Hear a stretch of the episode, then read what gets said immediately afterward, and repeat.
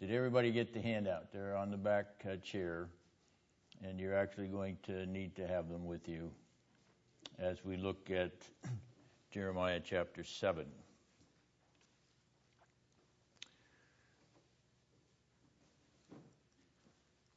Now, I'll reveal the little secret. We are not going to cover every chapter of the book of Jeremiah. we uh, entitled this series The Life of the Prophet Jeremiah. So we're going to hit the highlights of his career. Um, we'll do a good bit of the book, but we're going to skip, and obviously I've skipped chapters 4 through 6. uh, for those of you that were with me uh, last spring, you'll recognize that. we begin with this perhaps most famous text because it's Jeremiah's most famous sermon. It is probably his first sermon, at least his first uh, recorded sermon. And for that reason, we want to look at the narrative paradigm. This is a biographical incident in his career, and so we want to ask the narrative paradigmatic questions. And at the top of your first page, we have the scene, which for this uh, sermon is Jerusalem, and the setting is the temple, and the occasion is Jeremiah's sermon. Now, the motif of the sermon is that time in this space is about to end in death. now, I'm suggesting that as the motif because I want to look at the time space interface, which we'll do on the second page of the outline. but I want to uh, note at the beginning this large focus upon the approaching doom or the approaching death of Jerusalem and the destruction of the temple. So time is approaching an end and space is going to be destroyed. Get a handout, Ben, at the back of the room. Get two, one for yourself and one for your dear wife.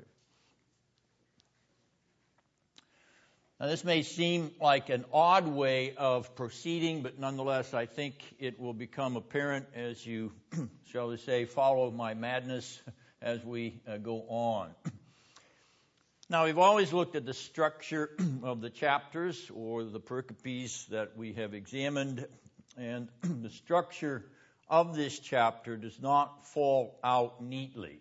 That is, there are no inclusios here, there's no chiasm here, there's no patterning device that type of marks the chapter out.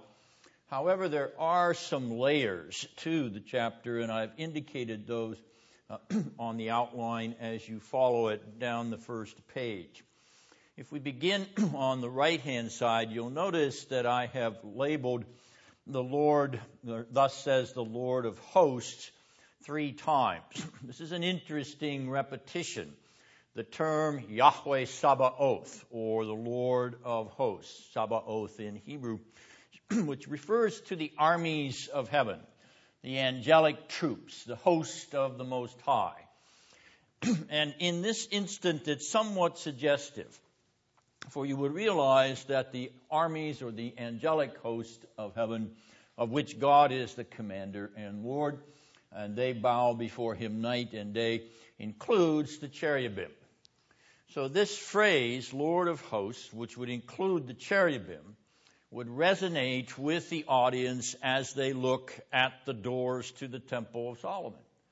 As Jeremiah preaches in that location, the doors of the Temple of Solomon have carved cherubim on them, which would remind the worshippers that they are in the presence of the Lord of hosts, symbolically representing his host of angelic army.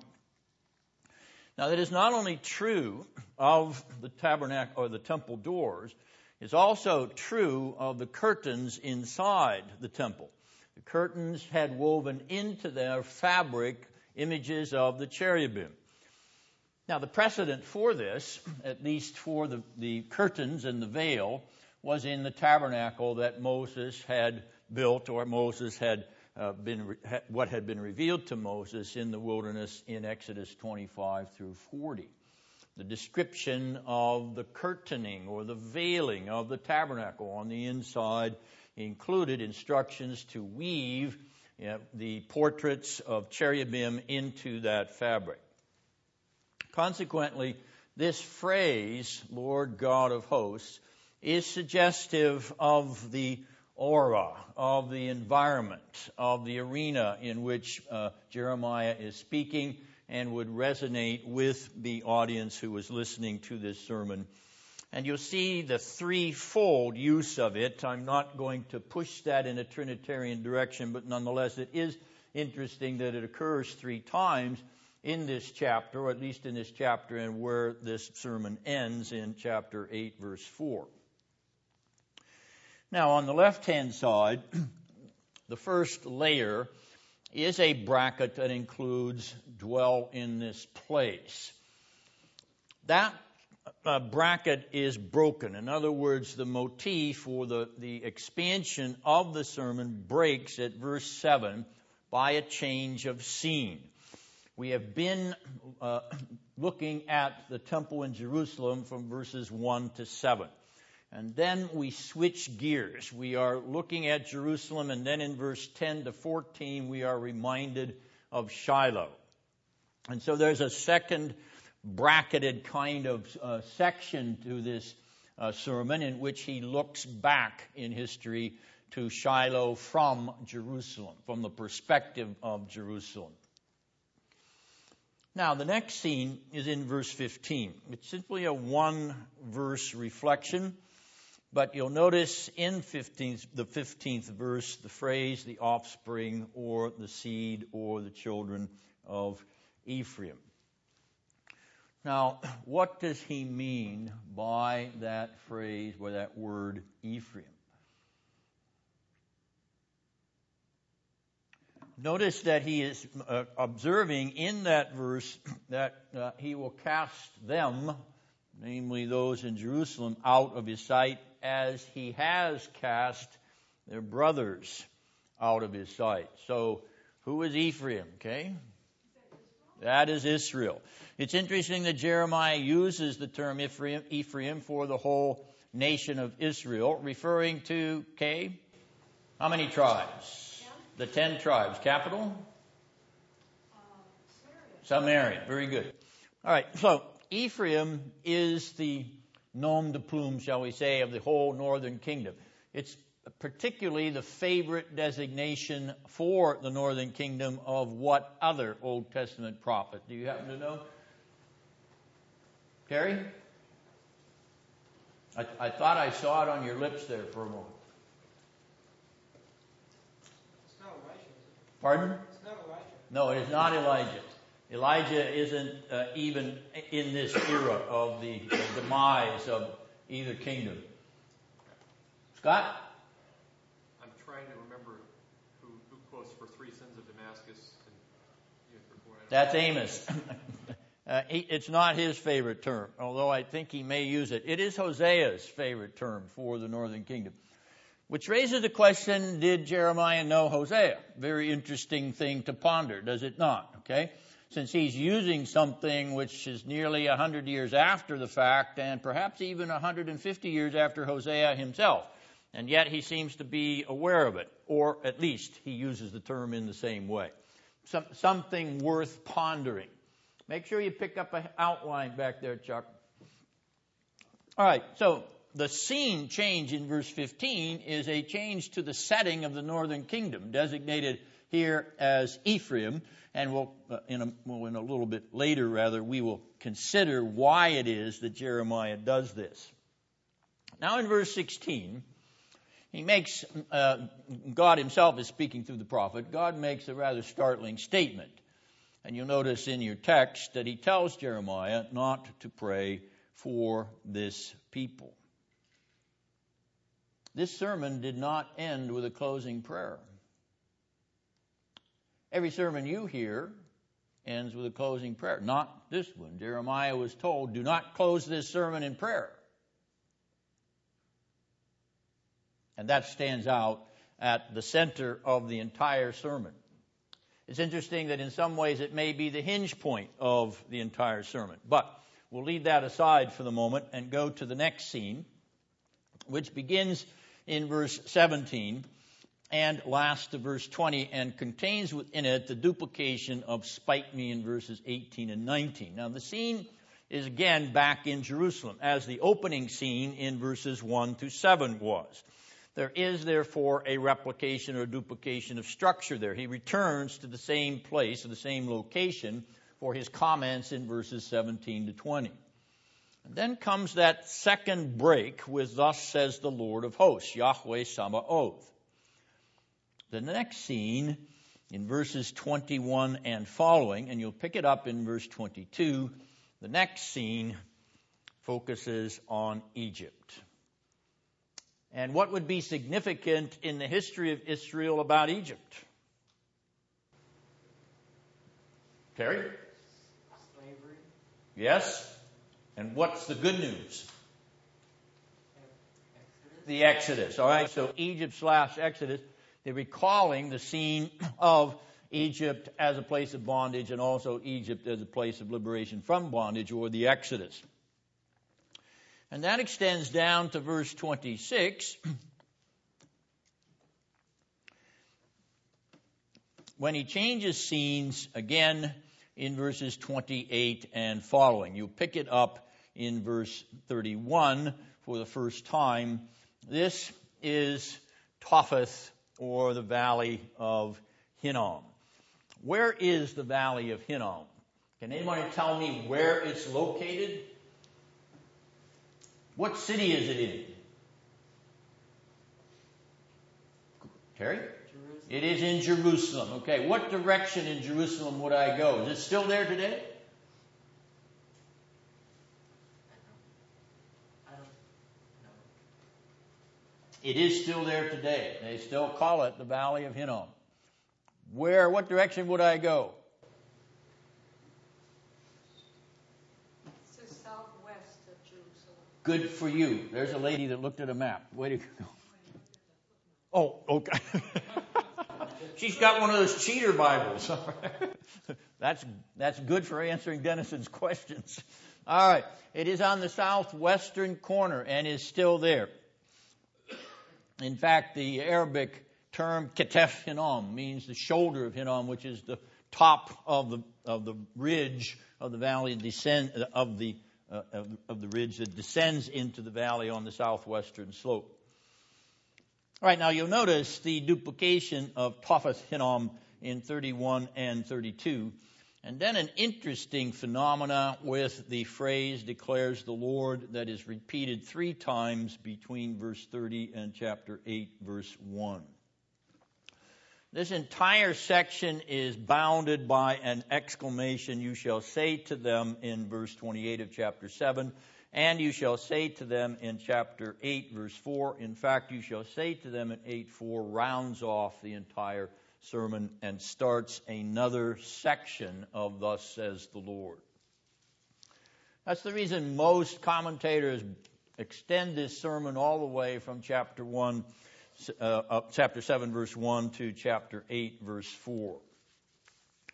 Now, you might want to write uh, on your outline there uh, something else that is interesting about verses 30 through chapter 8, verse 1, the three occurrences of declares the Lord. Between verse 30 and verse 32, the horrors of Topheth are described between verse 32 and chapter 8, verse 1, the horrors of dead bodies are described. And between verse 1 of chapter 8 and verse 3 of chapter 8, the horrors of dead bones are described.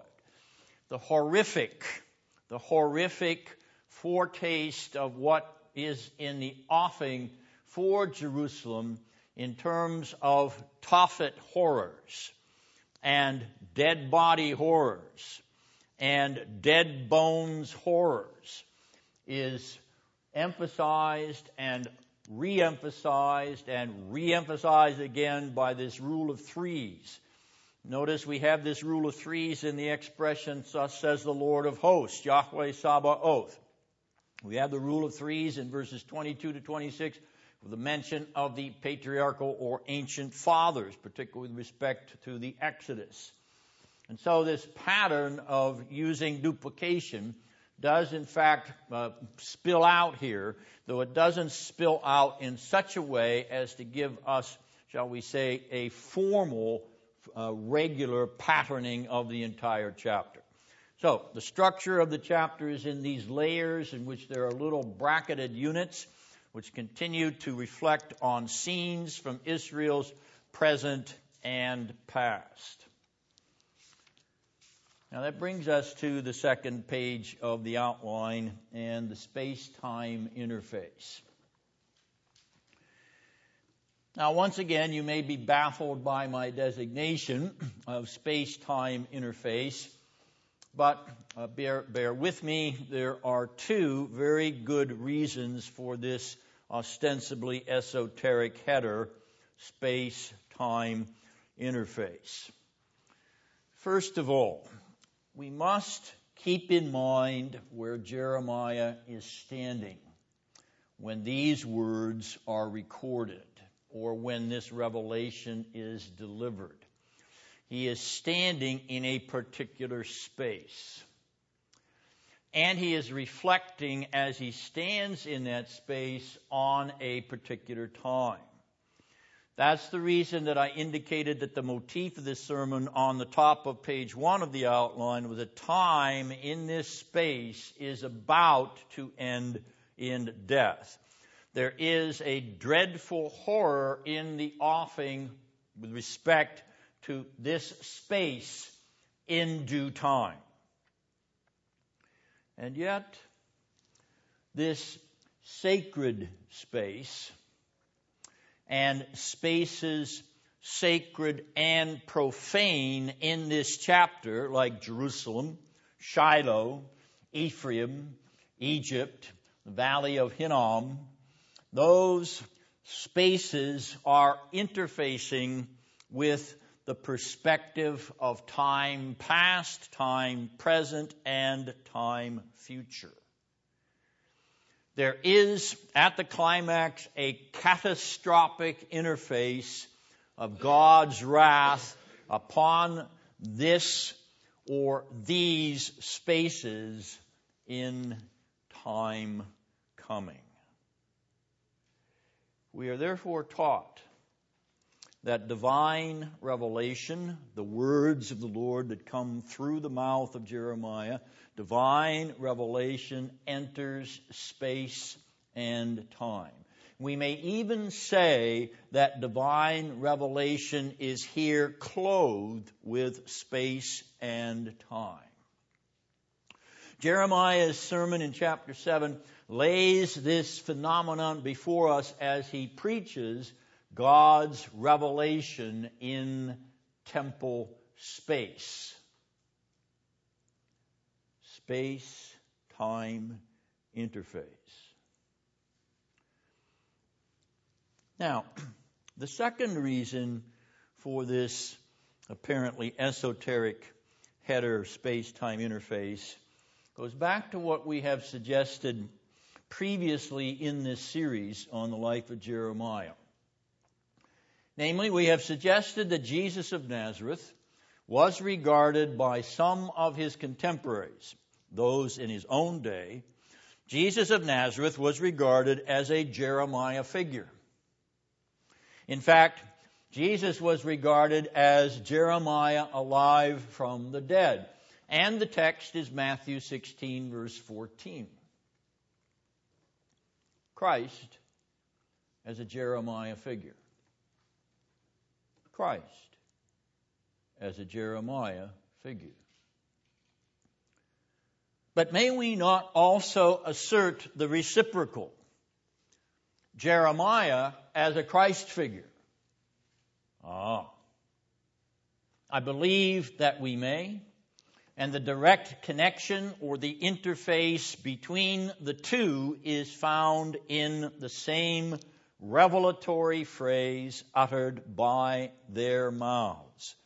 This house, my house, you have made a den of robbers. Notice verse 11 of Jeremiah 7, which is parallel to Matthew 21 verse 13, and it also is repeated in Mark and in Luke. You will notice that at the bottom of this second page, Mark 11:17, Luke 19:46. You are there confronted from the scriptures with the duplicate use of these texts, which makes Jeremiah and Jesus mirror reflections of one another in some sense. Well, mirror reflections of one another, obviously, with respect to the revelation of God in space in temple space because they both stood in the temple and preached, did they not? And in that temple space where they preached, they both suggested that in due time this place is going to be leveled to the ground, did they not?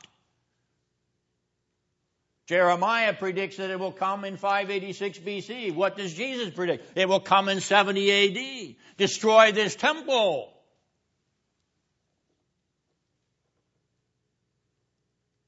And so, the correlation, or shall we say the mirror relationship between the prophet Jeremiah and the prophet Jesus is itself, is itself explicitly detailed by the use of this text and by the place in which they stood and the time they predicted of God's coming doom. The divine revelation from Jeremiah and Jesus occurs in the same location. On location, Jesus and Jeremiah, Temple of Jerusalem. With the same indictment. You have made this house, my house, a den of robbers. Issuing in the same judgment the destruction of Jerusalem and the temple which stood as its glory. Now you come to the details of the outline on page two. On the left hand column is the time vector. On the right hand column is the reversal of the character of the people in the nation. And as we move through these successive scenes, which we've already outlined on the first page of our outline, as we move through these successive scenes, we notice that what is occurring is an indictment of repudiation, that the people of Judah have repudiated the sacred space in time past, in time present and time future, God is going to repudiate them. Notice in verses 1 to 7, the scene of which is in Jerusalem, the repudiation of the past, namely the temple as a location of sacred space. In other words, we enter into this temple in order to worship the Lord God has been repudiated. They have turned that temple into a place of idolatry. that space has been profaned. They have reversed its original revelatory orientation. So God in future time is going to reverse the reversal. He is going to bring the curse of that profanation upon that people and drive them away from that sacred space in due time to exile in Babylon 586 BC.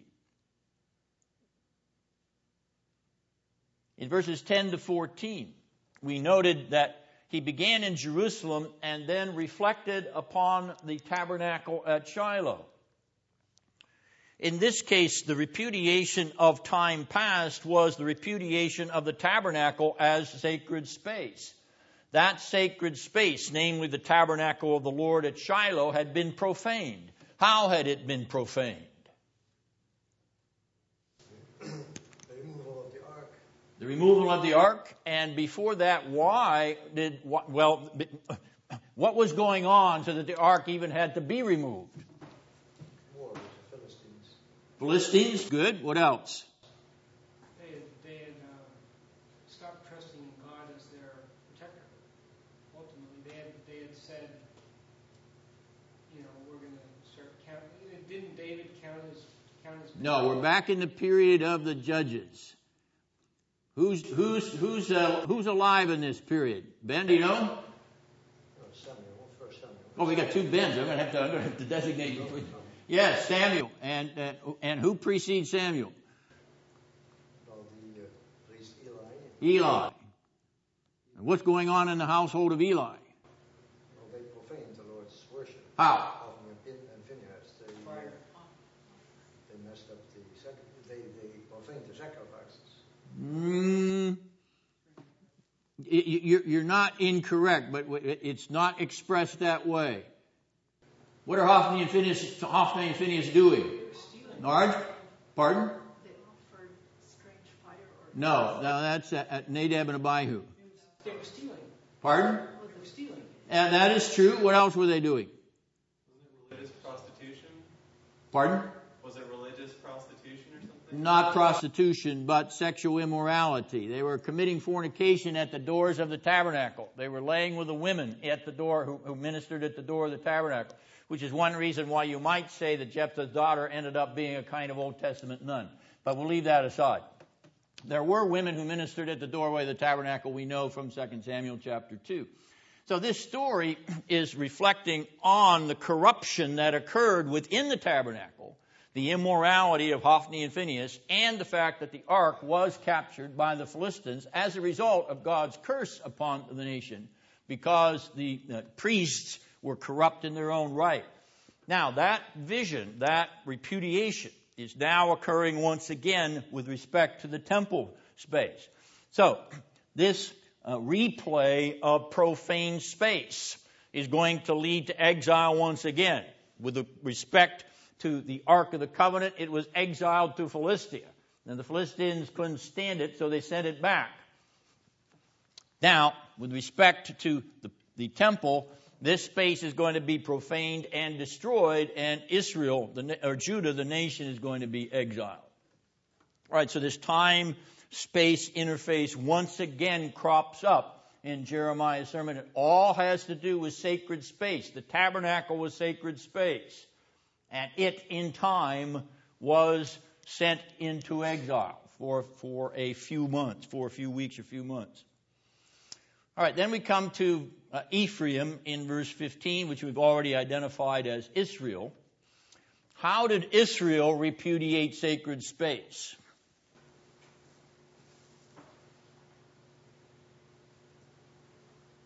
Ben? Davenport? Um, by worshiping the Baals? Or Not quite. They did worship Baal, but how did they start out and who started them out? Let's ask this question. by intermarrying? No, let's ask this question. How did the northern kingdom begin? Oh.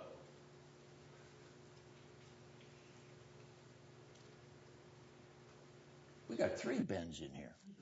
One, two, three. I'm going to say Ben one, Ben two, Ben three. I've been there before. Ben. Anyone? How did the northern kingdom begin? Mar or Ben? Number one. By Jeroboam instituting false worship in Samaria. Jeroboam the first. It, it not so much he instituted false worship in Samaria, he instituted false worship in two other places. What did he do? How did he do it? What did he establish as false worship, Ben? By, by uh, I think, the, the calves. Yes. He had two golden calves erected. Where were they erected? Not in Samaria. No. Terry? In Dan and in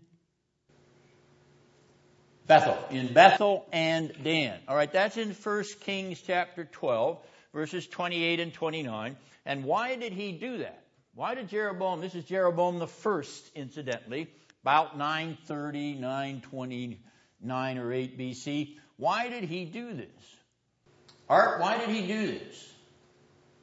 This is a political season, right? So, got to think politically when I ask some of these questions. Why did he, why did he do this?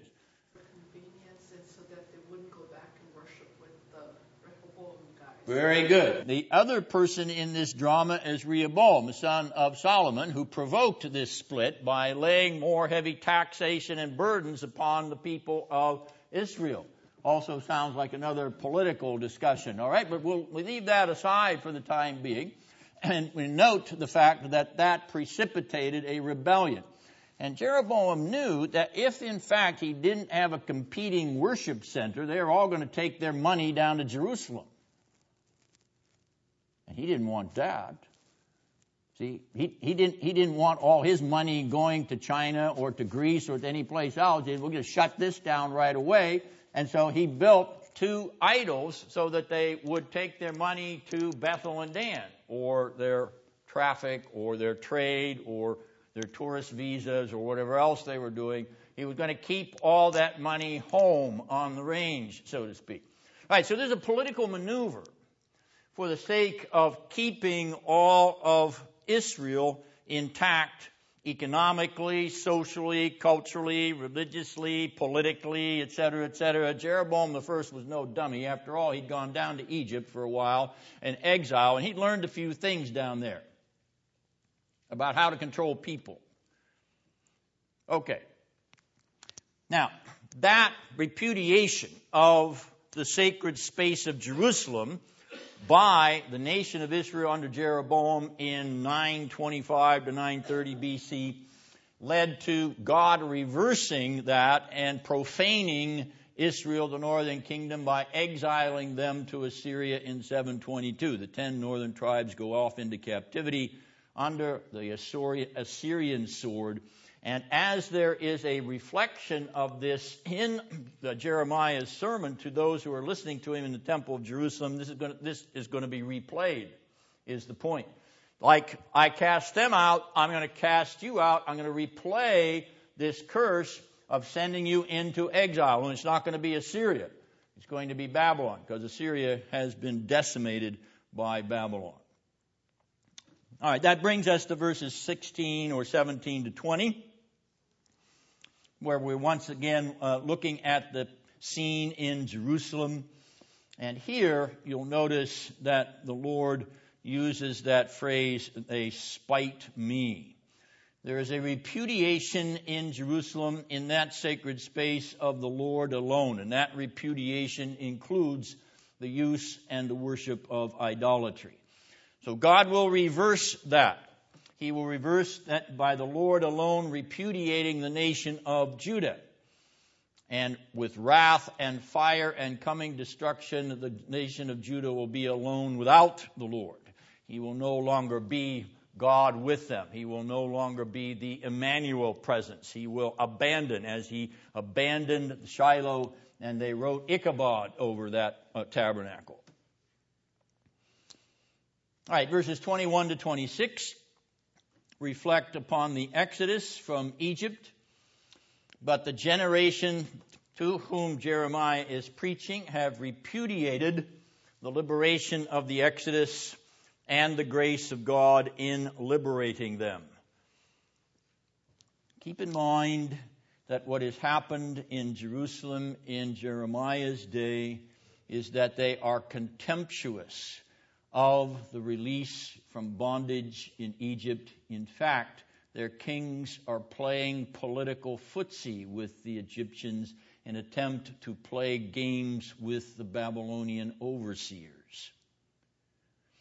And so this contempt for the liberation from Egypt and the Exodus is by parallel a contempt for the grace of God which liberated them they are contemptuous of the grace of God. Or why would you bow down before a statue and an image if, in fact, you were not contemptuous of the grace of God? Thinking that somehow in that shrine, in that idol, in that act that you perform, in that deed that you, even in the liturgical deed that you perform as you approach that idol, that you were somehow not in need of the grace of God. You were declaring yourself independent of the grace of God. You were implicitly saying, I can do it on my own with the help of this idol, this dumb statue, this piece of stone or wood or ivory or gold or silver or whatever. See how serious this is.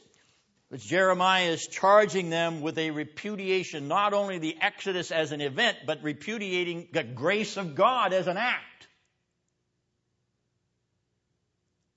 You're thumbing your nose at the grace of God. You're repudiating the act of God which saved you, which is His gracious act. And yet you're contemptuous of it. You profane His sanctuary by ignoring that. And so I will reverse that exodus on you. I will give you an exodus. I will turn that exodus against you. I will send you into an exodus of exile. And so the exodus of Moses is going to be reversed in the exodus of Judah in 586 BC. And they're going to go into captivity in Babylon. Out of liberty into slavery. Now, the final unit has the scene at Topheth and Hinnom, this horrid place of murder, in which the sixth commandment is violated by infanticide, by burning up their babies before the idols of the gods of that valley Baal, Chemosh, Moloch.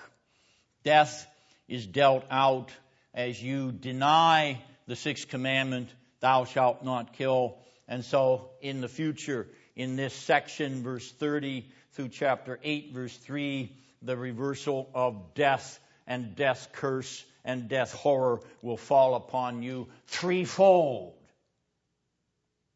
The horrors of Topheth and Hinnom will be visited upon your own head, upon your dead bodies, upon your dead bones.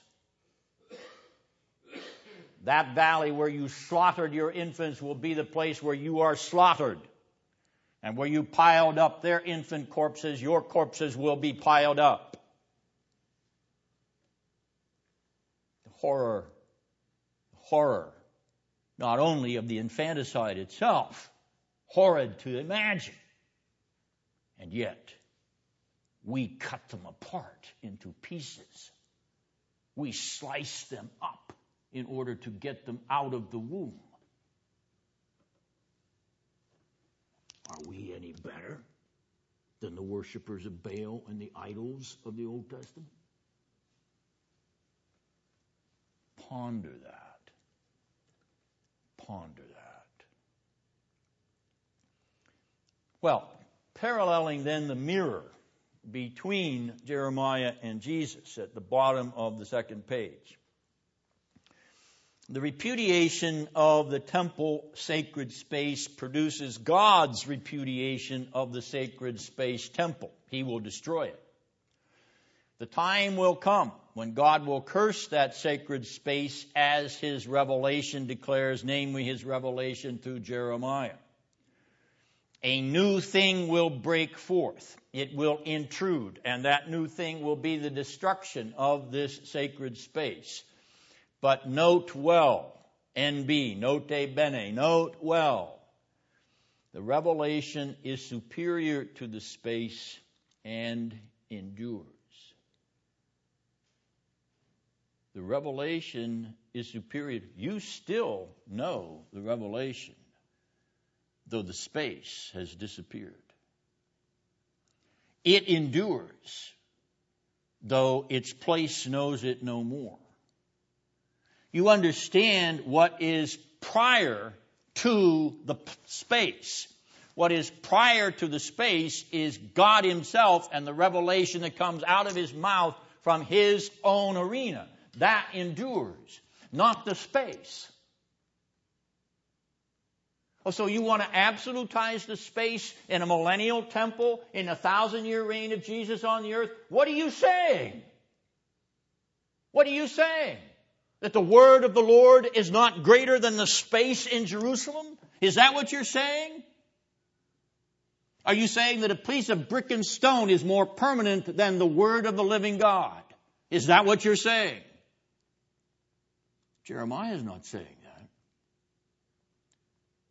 and if, if the parallel, the mirror between Jeremiah and Jesus is sound. If that be so, Jesus says, destroy this temple and in three days I will raise it up. Are you saying that that space is more sacred than the temple, which is the risen body of the Lord Jesus Christ? When that resurrection temple enters into space and time, then you have no more earthly, temporal, sacred space. It's gone. It is over. Are you going to say that Jesus is telling tales, that he's telling lies? Because he says that my resurrection body is the only temple you will ever need. You better be careful what you're saying by implication when you talk about this dispensational millennial temple. You better be very careful about what you're implying about the words of Jesus and the words of Jeremiah. You better be very careful about what you're saying about the revelation of the Word of God and His arena in the kingdom of heaven, the eternal glory throne of the Lord. Because no earthly temple no earthly temple, whether it's millennial, whether it's Solomonic, whether it's Herodic, no earthly temple is equal to that place in glory. None. So where would you rather be? Would you rather be in a 1,000 year millennial temple on earth in Jerusalem, or would you rather be at the right hand of Christ in glory? Where would you rather be? Have I got anybody voting for a millennial temple when you could be right at the feet of Jesus? Yes.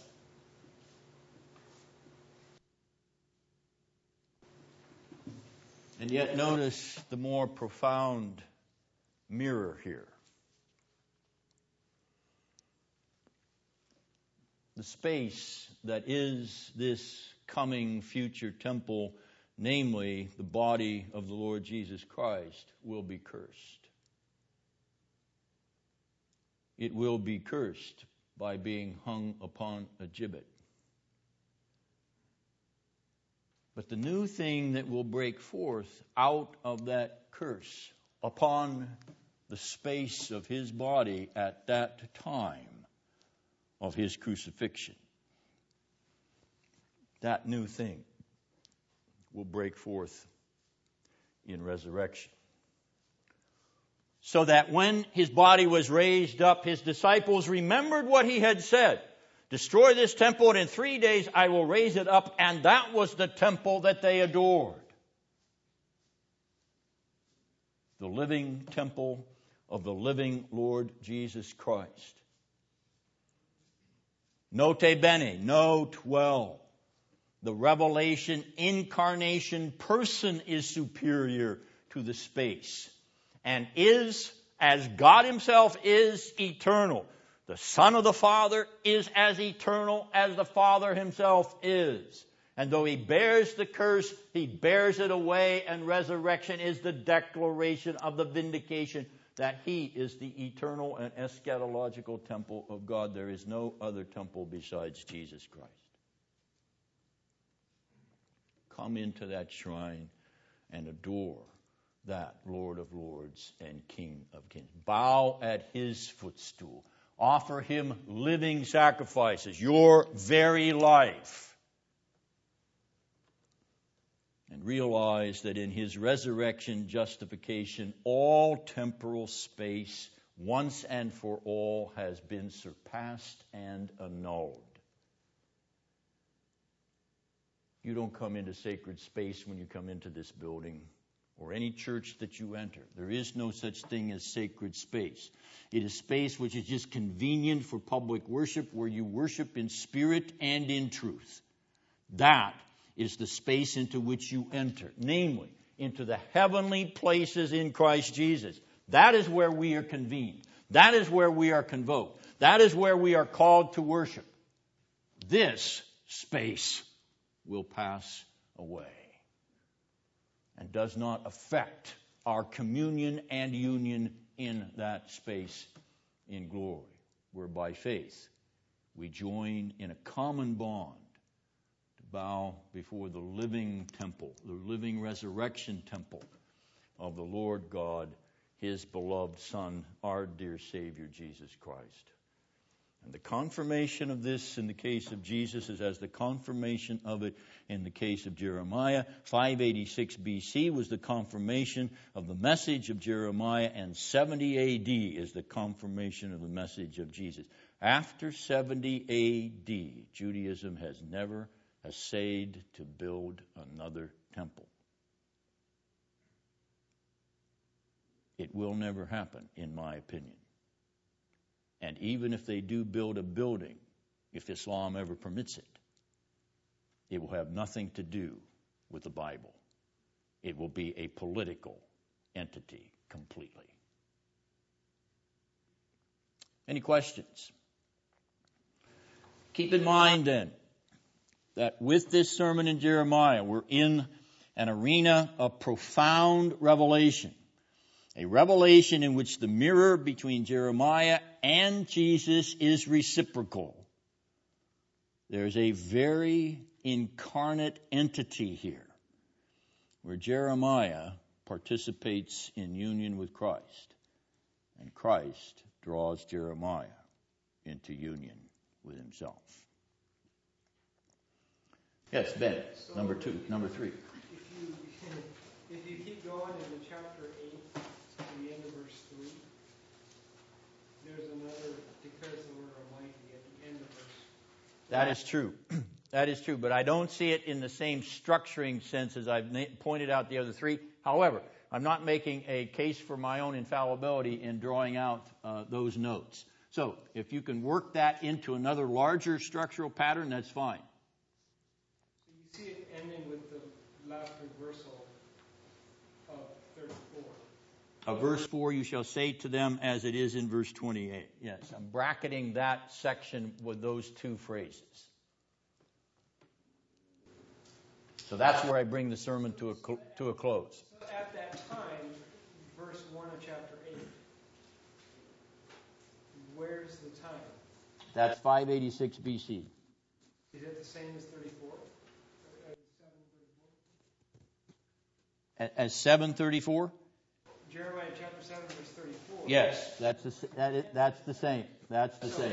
at that time, so then, then at that time, declares the Lord, there's a continuation of 34. Correct. Okay.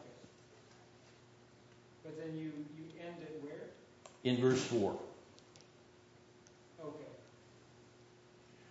Now, this is, this is suggestive, Ben. I'm not, as I say, I'm not drawing any bill of infallibility. There, there is no inclusio here. There is no chiastic pattern. So what I'm doing, I'm working on layers of parallelism.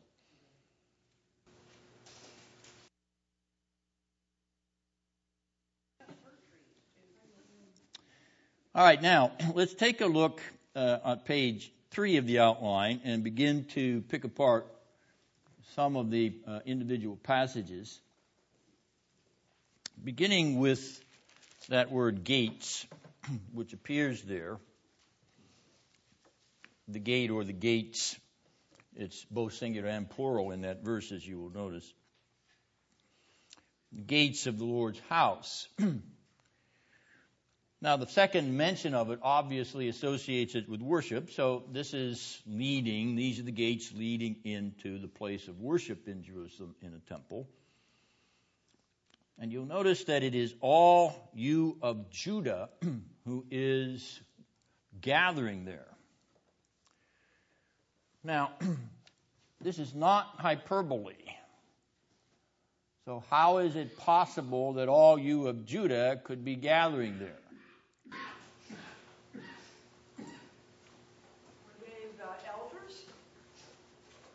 It's more than that. It is, it is the elders.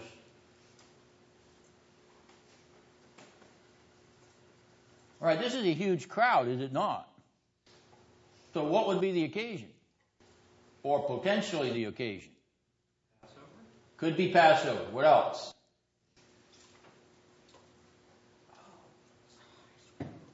All right, there are three pilgrimage festivals, aren't there, in the Old Testament? And the first one has already been uh, specified Passover. What do we mean by pilgrimage festival? What do we mean by that, Loretta?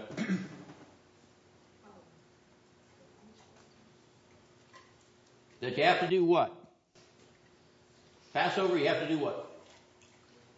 Where do you have to go? To the temple? In Jerusalem, right? So you got to go up to Jerusalem. So the Psalms of Ascent, going up to Jerusalem. All right.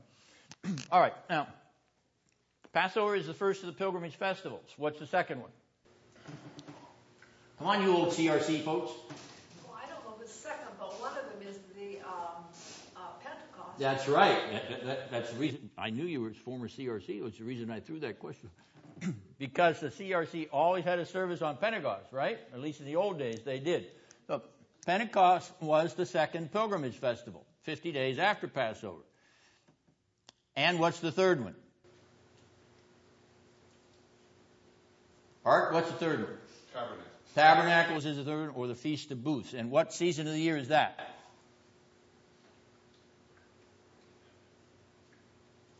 What season of the year is Passover and Pentecost? In the spring. In the spring, but your name's not Art. Oh, I'll take a guess. The fall. It is in the fall. Yes, it is usually in September or October by our calendar.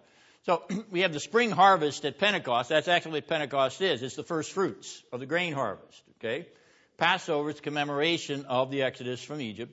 then Tabernacles is the Thanksgiving harvest. It's like our Thanksgiving. It's the end of the uh, planting year, the harvesting year. Everything's been gathered in to the cornucopia, et cetera, and so they have a great week-long festival. this reference to Jeremiah standing in the gates of the temple, rather, when all of Judah was coming, suggests that he was standing there during one of the festival, one of the pilgrimage festivals, whether it's Passover, Pentecost, or Tabernacles, we don't know. But it is likely that the crowd that is there is there to celebrate a festival. In other words, God has sent him there on a purpose to get the largest audience he can get to hear what God is about to speak. Now, in verse 3, God says, I will let you dwell in this place. Now, that's somewhat ambiguous. If you were reading that verse in context and you came to this place, what place would you think he's talking about? Ben number two? Okay. And what in Jerusalem? Temple. The temple, right. Associated with the temple that they're standing in, and of course the location, the city in which it's located. But I said it's ambiguous. Look down at verse 7.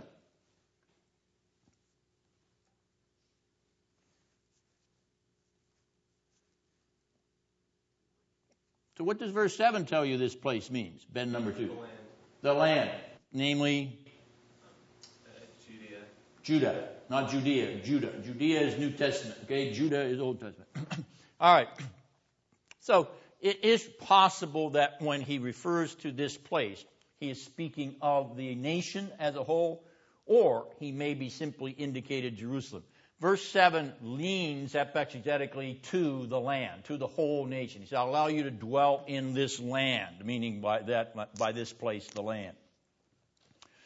Now in verse 4, famous Zion theology, which is also reflected in Psalm 132. But Psalm 132 indicates the Zion theology in its proper reference. This verse in Jeremiah 7 4 is a misinterpretation. It is a misinterpretation by the false prophets. We've already met the false prophets in Jerusalem and Jeremiah day in chapter 2 verse 8 and also elsewhere in the book. I want you to turn to chapter 5. Go back to chapter 5 verse 13. And notice what Jeremiah says about the false prophets.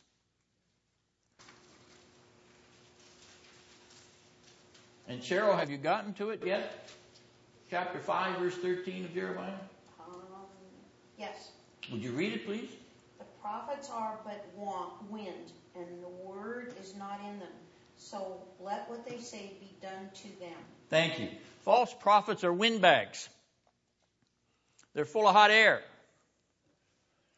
And Jeremiah is not ashamed to say it. Well, actually, he's saying it by divine revelation. But these false prophets, if you turn to verse 31 in that fifth chapter, those false prophets are prophesying lies. They are prophesying falsely.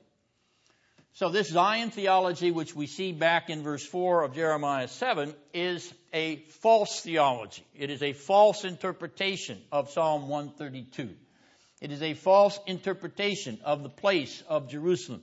Why? What do they mean when they say the temple of the Lord, the temple of the Lord, the temple of the Lord are these, or the temple of the Lord is here, whatever version, whatever way your version translates it? What do they mean by that? When these false prophets echo that refrain, what are they suggesting? That it's going to be there forever, It's going to be there forever? An attitude of what? permanence. Permanence. The temple is going to be permanent. What else are they? What else are they implying?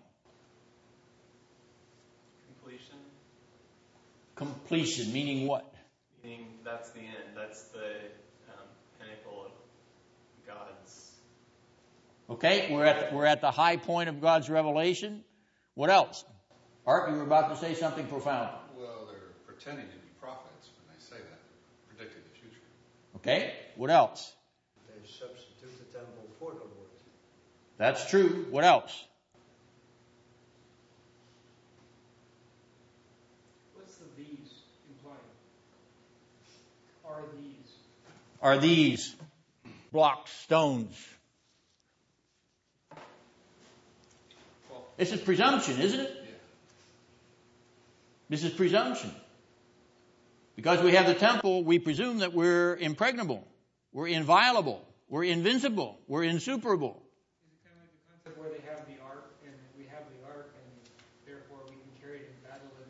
It's not even the ark, it's the temple, it's the building itself.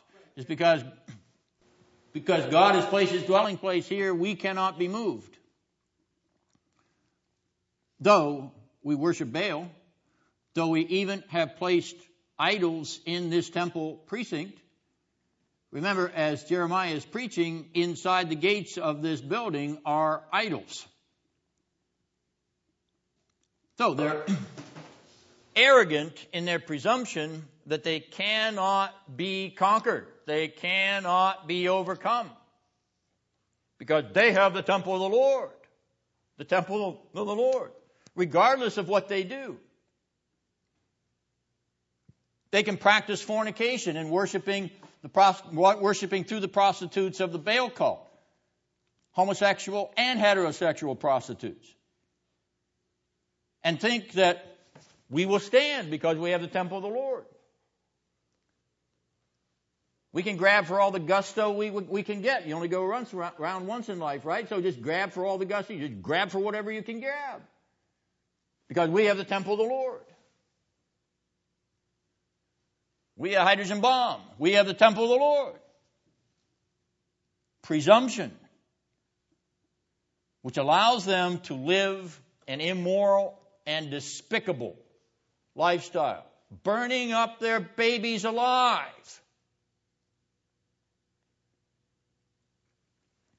Such conceit is a stench in the nostrils of Almighty God, because this is an entitlement theology beyond all entitlement theologies.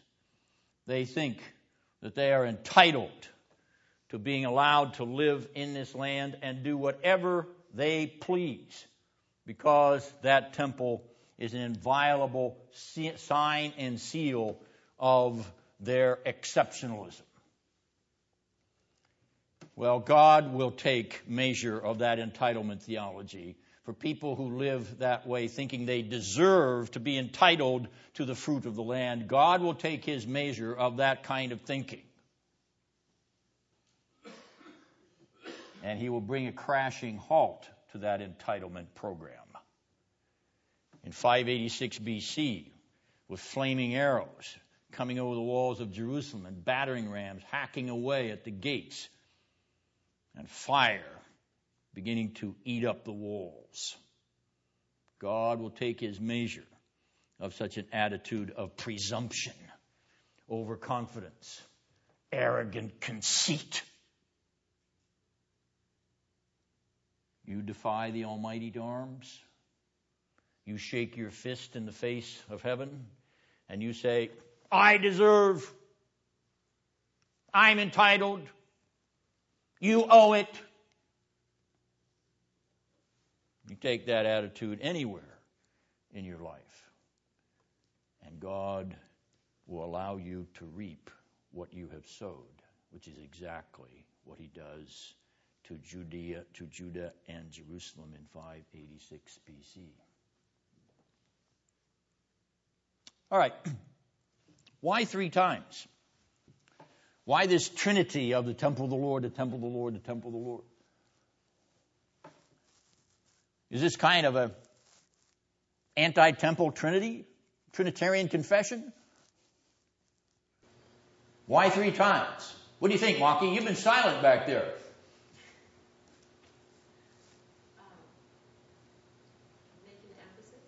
Good. Very good. How so? Give me the grammatical significance of the emphasis. Um, on their, If I say it once, that's good, right? If I say it twice, that's better. If I say it three times, that's. It's all right. You may submit to your husband. Superlative. It is the superlative. It is best. Good, better, best. I think that the key here to the threefold is for emphasis, as Maki pointed out. Very good. But I think the emphasis is grammatical. Saying it once, this is good. Saying it twice, that's better than good. Saying it three times is superlative. I like that, Ben. Thank you very much.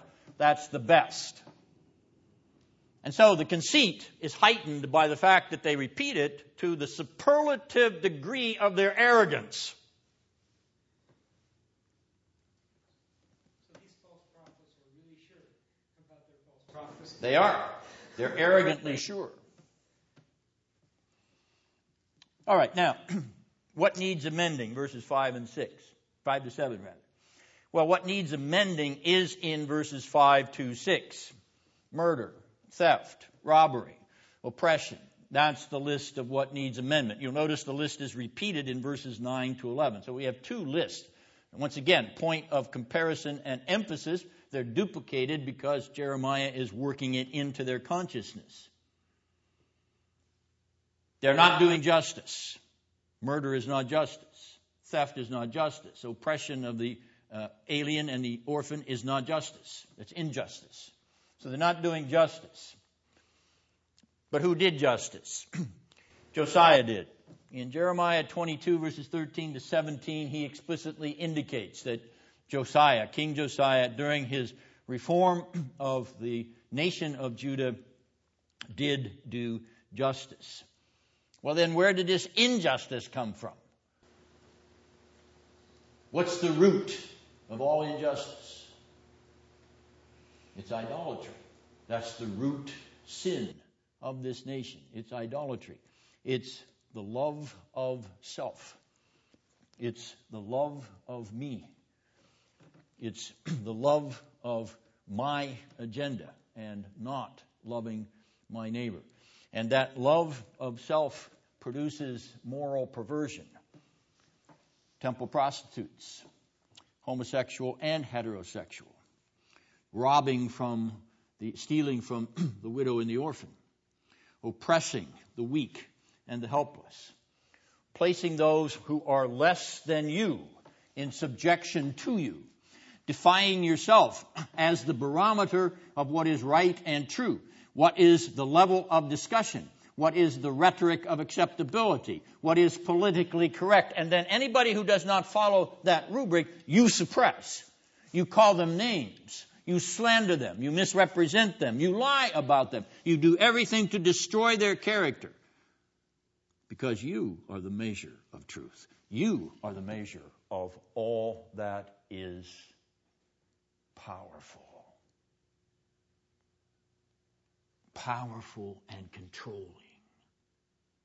Powerful and controlling and ultimately messianic. Mm-hmm. Idolatry. Sin of idolatry, which Jeremiah pounds and pounds and pounds away at relentlessly in virtually every chapter of this 52 chapter book. The sin of idolatry is the root of all the other iniquities and transgressions in this nation. You go down that road, and you won't come back without a crisis. You won't. You read your history books, it is always there. Well, who was the one that brought this shedding of innocent blood, as the expression is here in Jeremiah 7, into Israel? It was Manasseh, the grandfather of Josiah, a bloody king, the longest bloody reign in the history of the southern kingdom. Yes, he did repent at the end of his career, but nonetheless, he had a lot of uh, sins uh, behind him and a lot of blood had been shed. Well, then, why is Jeremiah moaning if Josiah cleaned it all up? Josiah purged Judah of the iniquity of his grandfather and his father Amon. Well, then where's this coming from? Or is Jeremiah preaching this first sermon during the reign of Josiah? Is Josiah dead?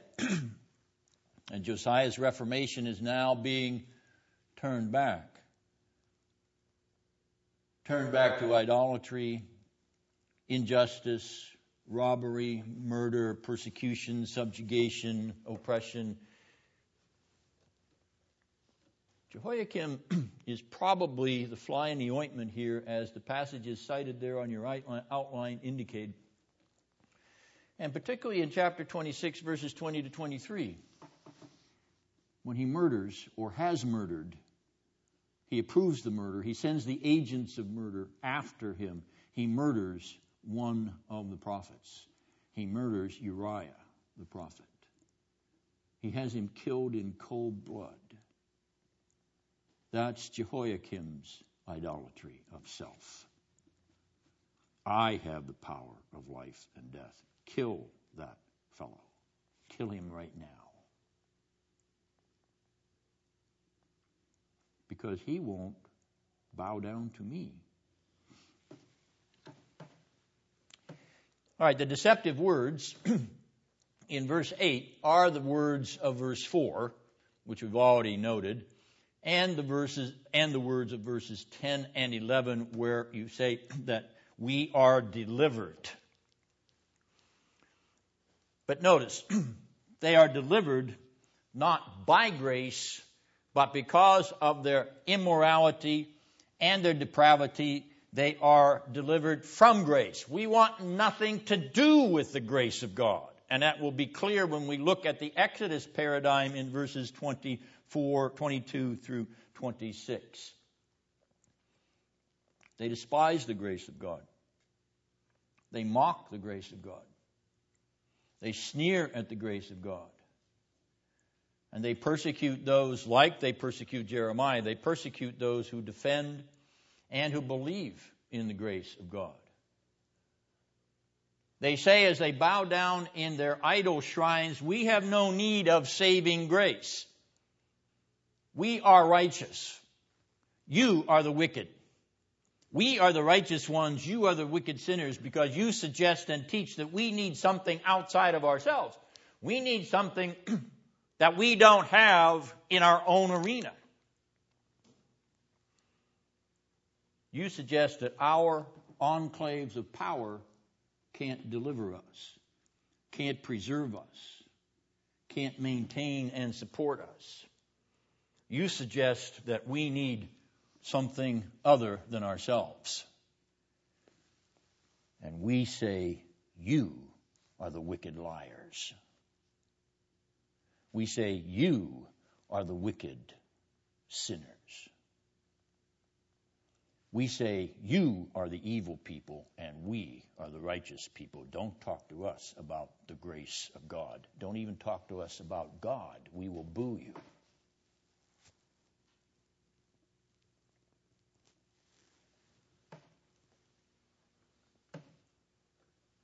We've already talked about verse 11.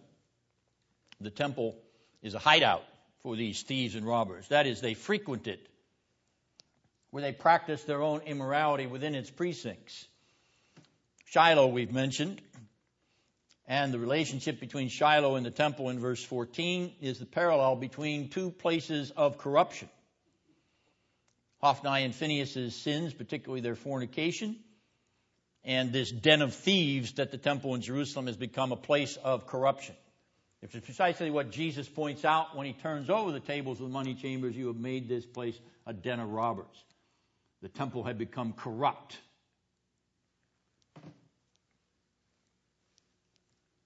Verse 15, and the date of the reference to the offspring of Ephraim being cast out. What is that date? Ben Davenport? Uh, you'll get it yet.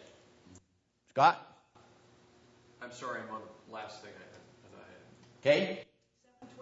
722 BC. Very good. And who destroyed the offspring of Ephraim? Assyria? The Assyrians. Good. Now in verse 16, we run into this do not pray expression again. Is this an absolute prohibition? No, it's not, because in other places of Jeremiah, which are listed there, particularly in verse 4, chapter 42, you will notice that God commands him to pray for a certain part of the population. Therefore, the intent of this phrase in verse 16 is do not pray for them at this time. At this time. Zedekiah in chapter 21 will come to Jeremiah, again in 37, he'll come to him and ask him to intercede with the Lord, and Jeremiah will agree to do that. And so consequently, this prohibition on Jeremiah praying is specifically with respect to this incident. But we are reminded of another prohibition, or shall we say, another prayer which is made uh, which is not made for a group of people. Jesus says in John 17, 9, I pray not, I pray not for the world, but for those whom thou hast given me out of the world. We are dealing here with the secret and foreordinate counsel of God. We don't know that. If we had a special revelation not to pray for somebody, then we could follow that revelation, but we don't have any of those.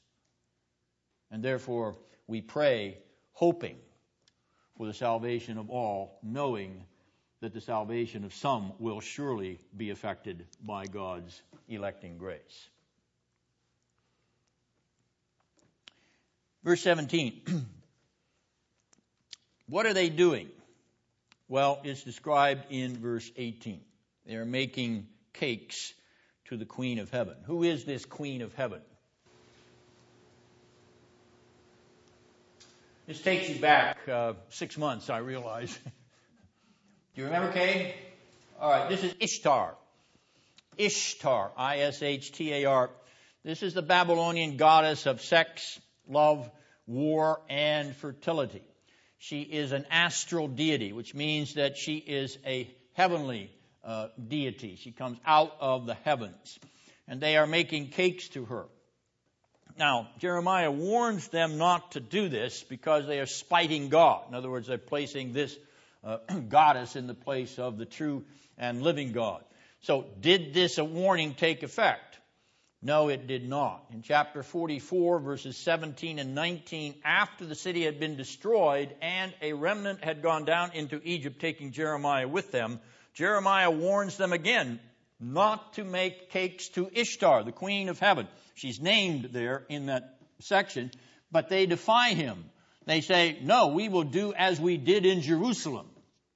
And so they continue in their idolatry, obstinately, stubbornly, even after the fact of having been burned out and driven out and having to run for their life. They still return like the dog to the vomit.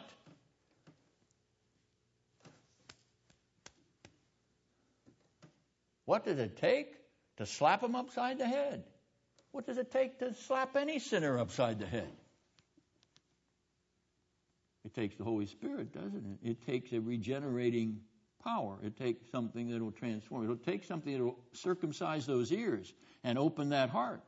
That's what it takes. Otherwise, they continue in their hardened, hardened, obstinate, stubborn manner, and they will refuse they will refuse the grace of God until He sovereignly opens the gates of their soul and comes in to richly dwell and save and sanctify them.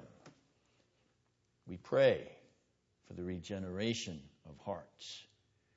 We pray for what only God alone can do, and He will change that heart of stone and give them graciously, sovereignly, a heart of flesh.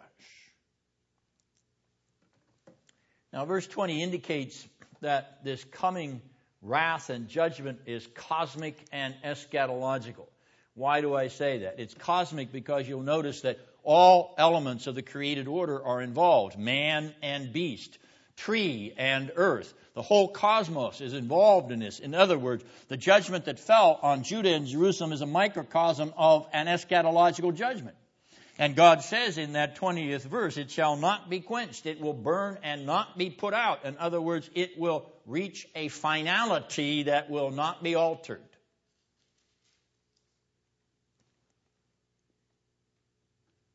The people of Judah and Jerusalem who faced the swords and spears and the fire of the Babylonian army were standing in front of the last judgment. It was the last judgment come forward in history to them, and in that moment they entered into the assize of heaven, the court of the living God. And their souls received the final judgment. It is for this reason, in part, that Jesus projected 70 AD as a microcosm of the last and consummate final judgment. But the anticipations in the previous history of redemption are a sober reminder. As Augustine said, there's just enough judgment in this world to cause us to realize that there is a final judgment in the offing. Ah, indeed, there is. Therefore, while it is today, if you hear his voice, do not harden your heart.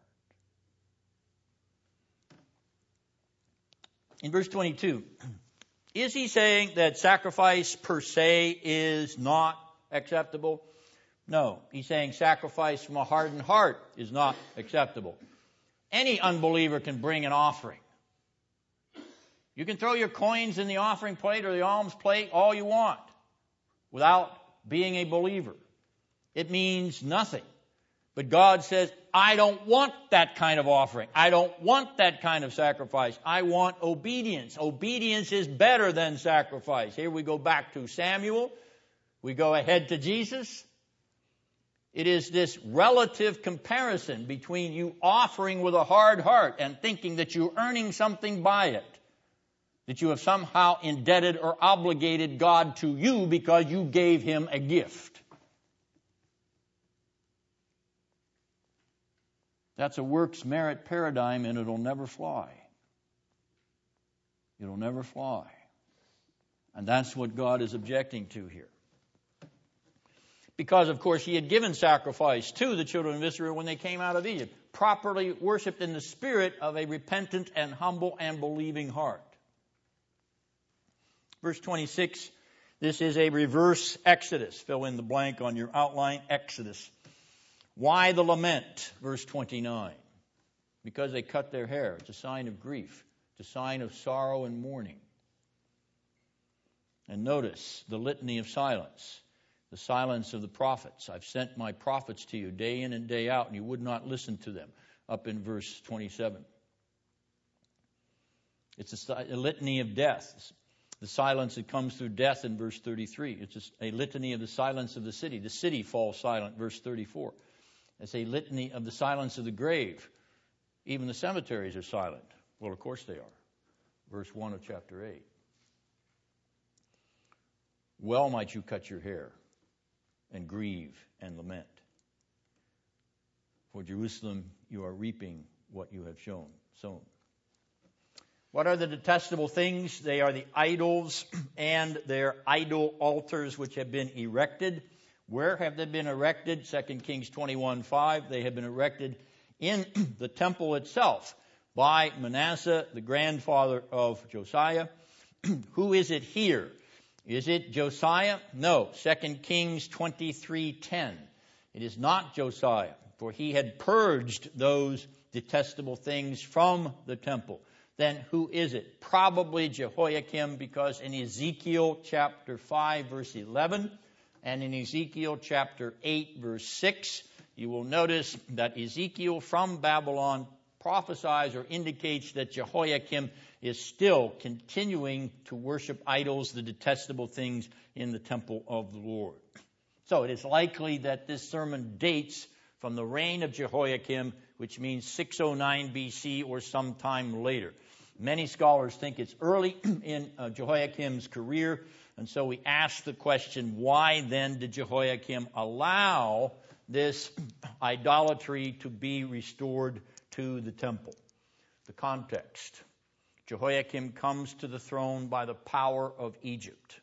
Pharaoh Necho II on his way back from Carchemish in 609, after he had killed Josiah on his way up to Carchemish at Megiddo. Necho, on his way back, deposes Jehoahaz, the son of Josiah, who is placed on the throne after Josiah is, is killed at Megiddo, and puts his own puppet, namely Jehoiakim, on the throne of Jerusalem. All right, so the master of Judah is Egypt. Necho controls the landscape of Egypt through his puppet king Jehoiakim. But the threat on the horizon is not Egypt. The threat on the horizon is Nabopolassar, the father of Nebuchadnezzar, king of Babylon, for they have just beaten Necho to a fare thee well at 609 in Carchemish and driven him back down through Palestine, where he unseats Jehoahaz and seats Jehoiakim. So Jehoiakim is knowing, is realizing that he's got two things to worry about. Number one, he's got to keep his puppet master king, his, his king puppet master happy, namely Necho in Egypt, and he's also got to watch out for Nabopolassar and his son Nebuchadnezzar, who are going to breathe down his neck if he makes a false move. So, we need stability in this country. We just had an Egyptian army march through this nation. We got to bring things to a halt here. We got to get a little bit of peace and quiet. We got to, we got to, we got, we got to have some fun and games. So we better throw some bread to the to the masses. We better have some circuses or, or whatever. We to have some fun and, and, and uh, fun in the sun time. So why not idols? All right, it's the whole game of pacifying the mobs or pacifying the populace. So Jehoiakim potentially in an effort to establish political tranquility and stability, restores idolatry because the people love it. That's fun and, fun and game stuff. That's really fun worship. Okay? We get to worship idols and do all kinds of immoral things at the same time. So Jehoiakim is willing to allow that to, uh, to, to exist, even though First, Second Kings says that he did evil in the sight of the Lord through his whole career. So it's likely that Jehoiakim is the one that brings it back. Verse 31, page 4. The infanticide, uh, arose under Manasseh, 2 Kings 21:6, was abolished by Josiah, 2 Kings 23:10, a passage I've already mentioned was revived by whom? Probably by Jehoiakim. Notice verse 5 of Jeremiah 19. The valley of the slaughter of children will become the valley of the slaughter of the Judeans. There is no other place. There's no other place to bury them. So many corpses, there's no place to put them. Josephus, when he describes the fall of Jerusalem in 70 AD to the Romans, Josephus has a graphic description of the pile of corpses in Jerusalem that the Romans heaped up as they slaughtered their way through the streets of the city. It was probably very much the same way in Jerusalem in 586 BC. Verse 33, the irony, their sanctuary temple, which was the shrines of the idols in the valley of Hinnom, their sanctuary temple will become their cemetery. It'll become their funeral parlor. It'll become their graveyard. Their sanctuary will become a place for the carrion eaters, and they will pick their bones as they lay bleaching in the sun to become the dung of the earth. Verse 2 of chapter 8. The, the end of the voice of the bridegroom means there will be no children in the future of this nation. You sacrificed your children. You sacrificed them to the gods, the idols of the nations, and you will be sacrificed so there will be no childbearing for you because your voice will die with your body. Dead brides and grooms, no children. Yes, it did. Keep in mind, thousands of people were killed in 586 BC. There were probably thousands, not as many, killed in 597. There are, two in, there are three invasions of Jerusalem. Probably 605 was the least uh, noxious. 597 was more so because Jehoiakim was already dead. But 586 was the last straw. Nebuchadnezzar had had it. Are we talking 586 or 722, like in verse 15? No, we're, talking about 586 now. The only place he mentions uh, Israel or Ephraim is in verse 15. So we're, we're back to Jerusalem. And finally, a note in Revelation 9 6, where Jeremiah says that those that remain will wish for death rather than life. Revelation 9 6, those who are evil persons alive at the coming of the Son of Man that is, those who in Revelation 9, verse 4, are not sealed by God will long for death. They will long for death. It's like this passage where Jesus says they will wish that the mountains would fall upon them in order to end their misery. We see the burn layer in Jerusalem, and I've showed you the picture of the burn layer in Jerusalem 586 BC, which has the Babylonian arrowheads in it. We see that burn layer over an inch of ash, over an inch thick ash. Can you imagine how hot that was to burn dirt down an inch deep? You have no conception of the inferno and the blood that flowed in Jerusalem. It was horrid. And Titus didn't want to be a piker compared to Nebuchadnezzar. Josephus writes that the streets of Jerusalem literally flowed red with blood.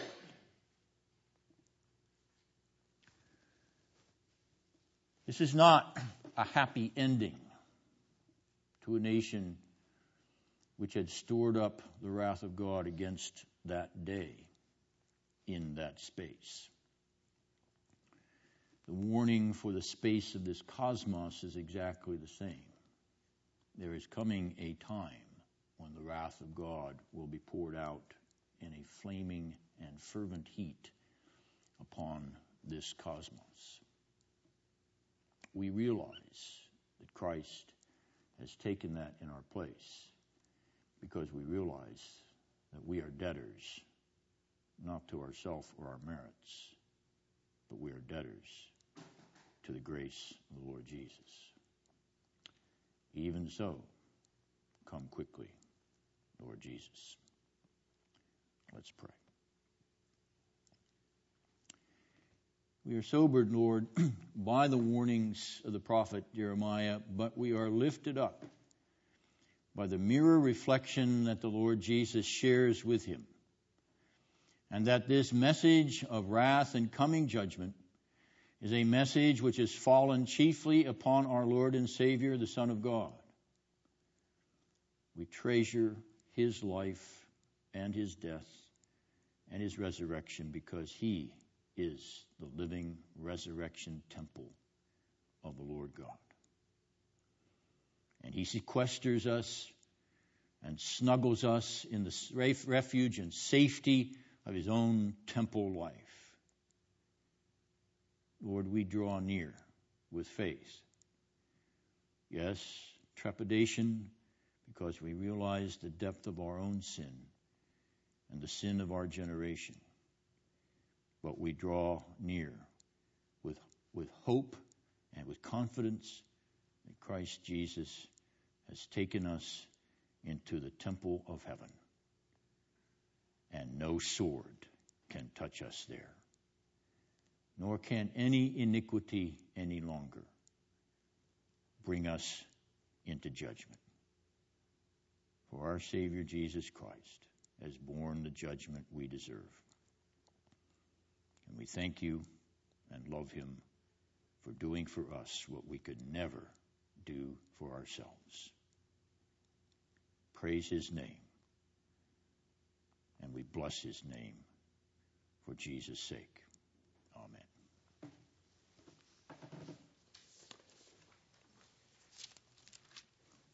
We'll go on to chapter 11 next week if you want to read ahead.